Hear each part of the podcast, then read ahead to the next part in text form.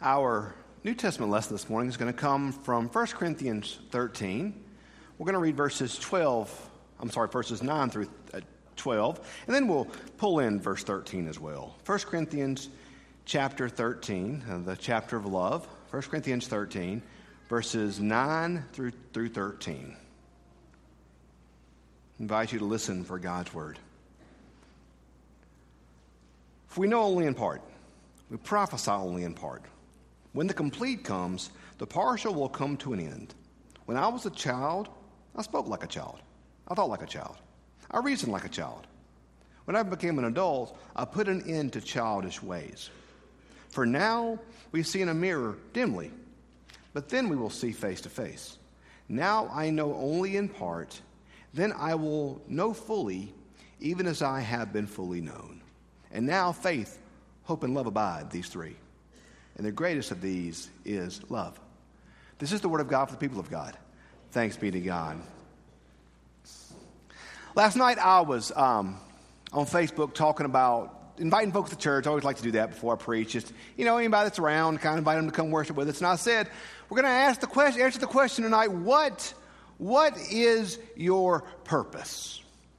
And I think that's a question we all struggle with. I mean, you think back to when you were uh, a, a child or you as parents with children or grandchildren, or have neighbor kids down the street. And how often have you asked them, What do you want to do when you grow up? Where do you want to school? What do you want to study? What do you want to do? I mean, how many times when you were younger will you ask that question, What do you want to do when you grow up? Or how many times have you asked other children that you know, What do you want to do when you grow up? We spend so much of our life when we're younger trying to think about and formulate what it is that we will do as we grow up. And that is a very important question. That determines so much of our life, what we want to do, where we're going to go to school, all these type things. Very important questions. But we find as we grow older that that question does not cease when we become adults. Many of us, most of us, we ask that question quite often. What am I here for? What am I supposed to do with my life? What is my purpose in being here today? Not just being upon God's earth, but being here in the sanctuary. Why am I here? What is the purpose of all of this? And so we think about in life, we all have our great goals, the stuff we want to do, the stuff we want to accomplish, all of these things. It's funny, we just recently here in the church had our graduation ceremony for our weekday ministry. And that's always a, a fun ceremony because, you know, the kids will come down, they'll, they'll have the little robes on, and they'll have the, the graduation. And they'll always say, This is so and so, the son or daughter of so and so. And when they grow up, they want to do whatever. And so I always like hearing what the kids want to do because it kind of lets you know where, where the culture is and what kids are wanting to do. And so this year for graduation, we had a lot of cheerleaders and a lot of wizards. Now, I was unaware that was an option.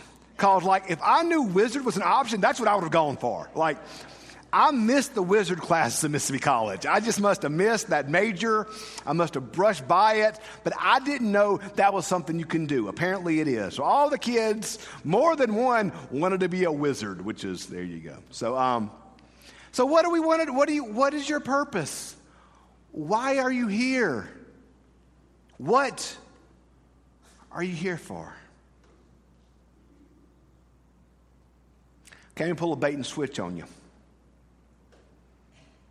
I'm not going to answer that question. Because frankly, I don't really think that's the important question in your life. Of course, your purpose is important. Of course, what you do is important. But I think, I think that's the secondary question. I, I think that's the secondary question. I don't think what you do is the primary question. I think the primary question is this one well, Who are you?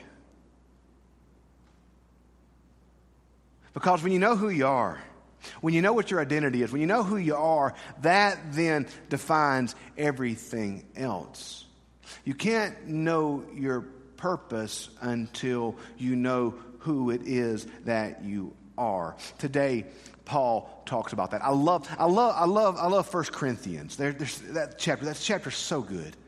Chapter's so good. Because I think what we read was my, probably, you know, first, it's hard to pick your favorite part of 1 Corinthians 13 because the whole chapter is so amazing. But I love what he said. we didn't read this part, but I love what he says. Paul says this. He says, If I surrender my body to the flames, but have not love, I've accomplished nothing. If I speak with the tongues of men and angels, but have not love, I'm a clashing gong or a clanging cymbal. So Paul there is saying, hey, what you do is important. Sure it is. That's important. But what really matters is not what you do, but who you are. Because if you do these noble things, if you give all that you have to the poor, if you do all this stuff, but have not love, then you've missed the point. The who you are defines the what you do. The who you are defines the purpose. Paul here says, he says, now we see through a mirror darkly, but soon we'll see face to face. He says, one day, one day, we will fully know, even as we have been fully known. One day, we're going to fully know God and know His purpose. So, who are we? Well, I think we have to go back in the Bible a little bit to figure that out. Dr. Bill Ury said something recently that, that stuck with me. Dr. Ury says this He says that we start our theological reflection in the wrong place. Okay, theological reflection is a big fancy word to say how we think about God. He said we often start that in the wrong place because we often start our thinking about God in Genesis 3. And Genesis 3 is very important. Genesis 3 is the story of the fall, the story of the serpent and Adam and Eve and the fall into sin and the corruption that happened after that. We're going to sing Love Divine, All Love's Excelling to close the service. Has that great line from Charles Wesley Take away our bent to sinning, Alpha and Omega be. I love that line. So, yes, Rome, uh, Genesis 3 is, is big because it shows how sin entered in and sin corrupted and sin distorted. And every one of us is imperfect. Every one of us has brokenness in some way. Every one of us is fallible. Every one of us is human. None of us get it right all the time. We mess up. We fall. We make mistakes. That's part of our human nature. We get things wrong. We are the sons and daughters of Adam and Eve. We have that distortion within us. It doesn't make you the scum of the earth, it makes you human. We're all imperfect. You're allowed to breathe. You're allowed to make mistakes. Now, don't go do anything dumb. Like I say, don't go lick a nine volt battery, it's going to hurt. You know? But we're going to make mistakes. Okay, but that's not where our thinking about God should start. Because the Bible does not start in Genesis 3, the Bible starts in Genesis 1 and 2 what happens in Genesis 1 and 2. Those six days of creation, then the seventh day of rest. And after God makes everything in creation, what does he say? It is good. And what does he say after he creates humanity? He says, It is very good.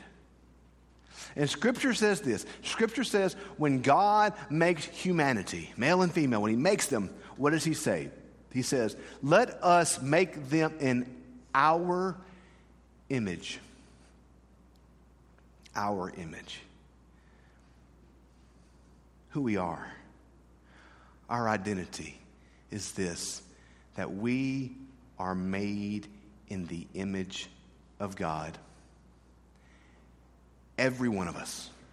We are made in that image of God. Your worth, your worth does not come from your work.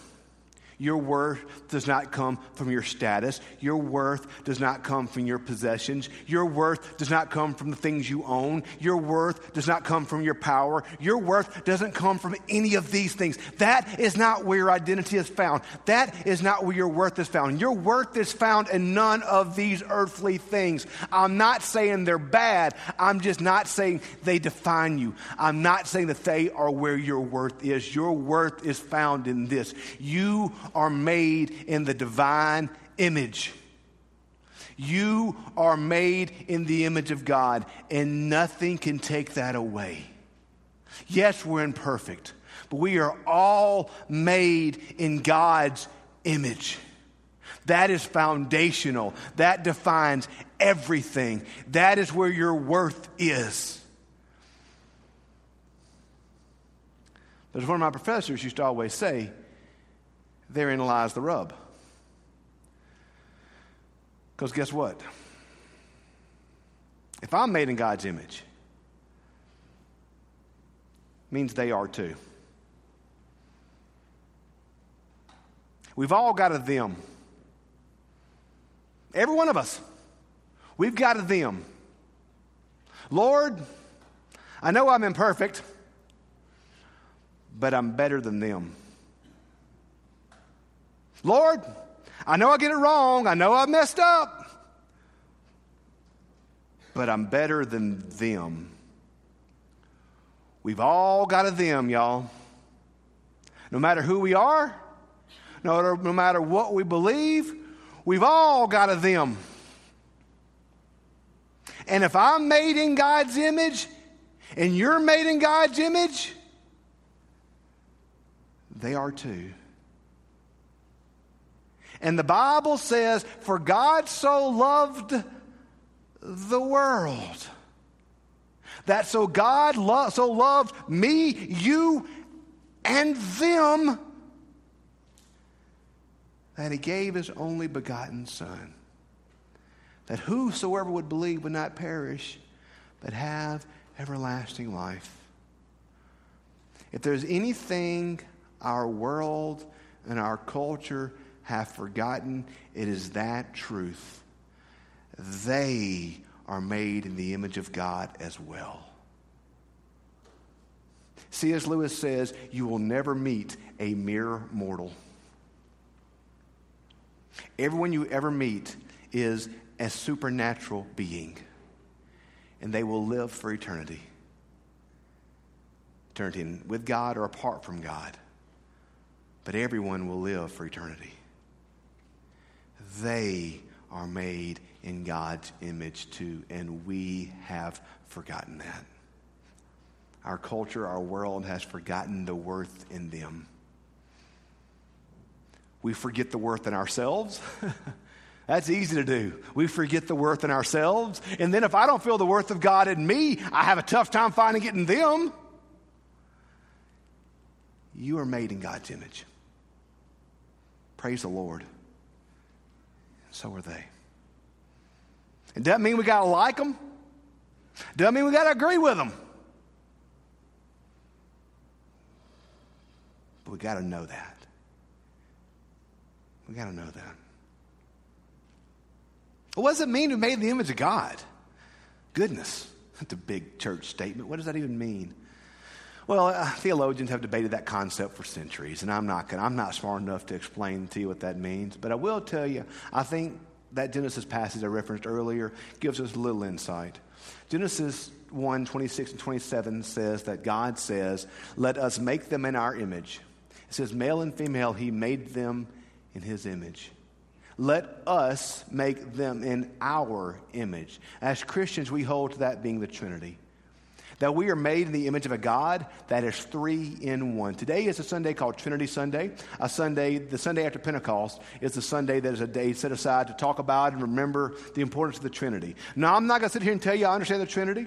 I'm not going to tell you I understand all of it. I'm not. In fact, one of my favorite preacher jokes ever is a preacher one Sunday decided he was going to explain the Trinity to his people. So he worked all week working on this great treatise of a sermon on the Trinity. He was going to explain the Trinity to his people.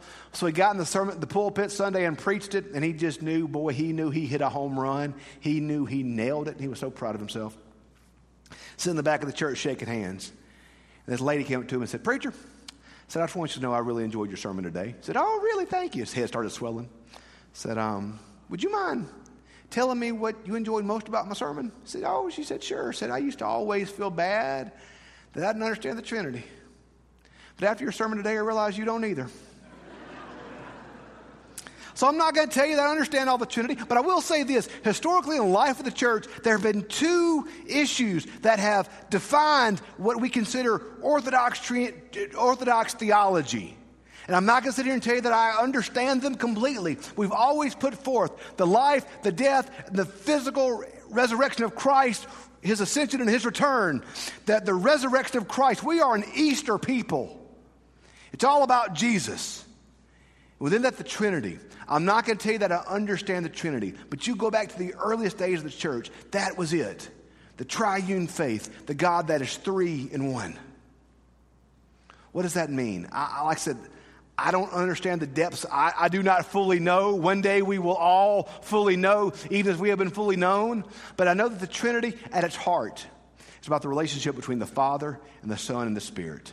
The Trinity, at its very heart, is about the relationship that each person has for the other within it. The love that the Father has for the Son, has for the Spirit, has for the Father. That's why you often see the Trinity represented as a triangle the relational nature of each person of the Trinity for the other. So, if we're made in the image of God, and that God's very being is Trinity, and the Trinity is relationships, then we're made for relationship. Jesus put it like this You're to love the Lord your God with all of your heart, your soul, your mind, and your strength, and you're to love your neighbor as you love yourself. On this hinges the law and the prophets. You were made to love. You were made for relationship with God and relationship with each other. And if either one of these relationships are disordered, if either one of these relationships are not right, then there's something within us that is missing. If I'm not loving God fully, I can't love you fully. And if I'm not loving you fully, then I can't love my God fully. Because James said, How can you say you love God who is unseen, yet you hate your neighbor who is seen? We got to love God and love our neighbor. That's the totality of the Christian life. That's what we're called to do. And that's hard. Because some folk are hard to love. And that's why it takes Jesus. Because only His grace through us can do that. To love others as we have been called to love. I read an article the other day. It said, We are now the loneliest people to have ever lived. That loneliness is one of the defining emotions that everyone feels nowadays. Now, it's interesting. We're always connected, aren't we? We always got our phones. We can always text or Facebook or whatever. But what's we're finding out through studies is that the more connected we are, the lonelier we are because we don't have those who really know us. We don't have those who know the depths of our hearts and our souls. Who do you have in your life that you can truly talk to? That you can truly share your fears, your weaknesses, your doubts without judgment. And know that they love you. Who prays for you? And who do you pray for? We don't just need to know each other. But we need to be like what Paul said. We need to fully know each other even as we have been fully known. That's what love calls us to. To love each other, to pray for each other, to care for each other, to rejoice with each other, to lift each other up when we're sad, to carry each other when we're tired, to be present with each other. That's what we're made for. We're made in the image of a God who loves us. which means we got to love each other. Remember who you are. Because frankly, if you don't know who you are, what you do, what you do is not really going to matter. But if you know who you are, then all that you do will be defined by God's goodness and God's love. Today, know who you are. You are made in the image of the divine God who loves you and calls us to love him and to love each other. May that be our life. Let us pray. Gracious God, we thank you for loving us. We thank you for your gift of love, mercy, and grace. Help us, O oh God, to love each other as you have loved us and to live in the power of your grace each day. We love you so much. We ask in Jesus' sweet and holy name. Amen.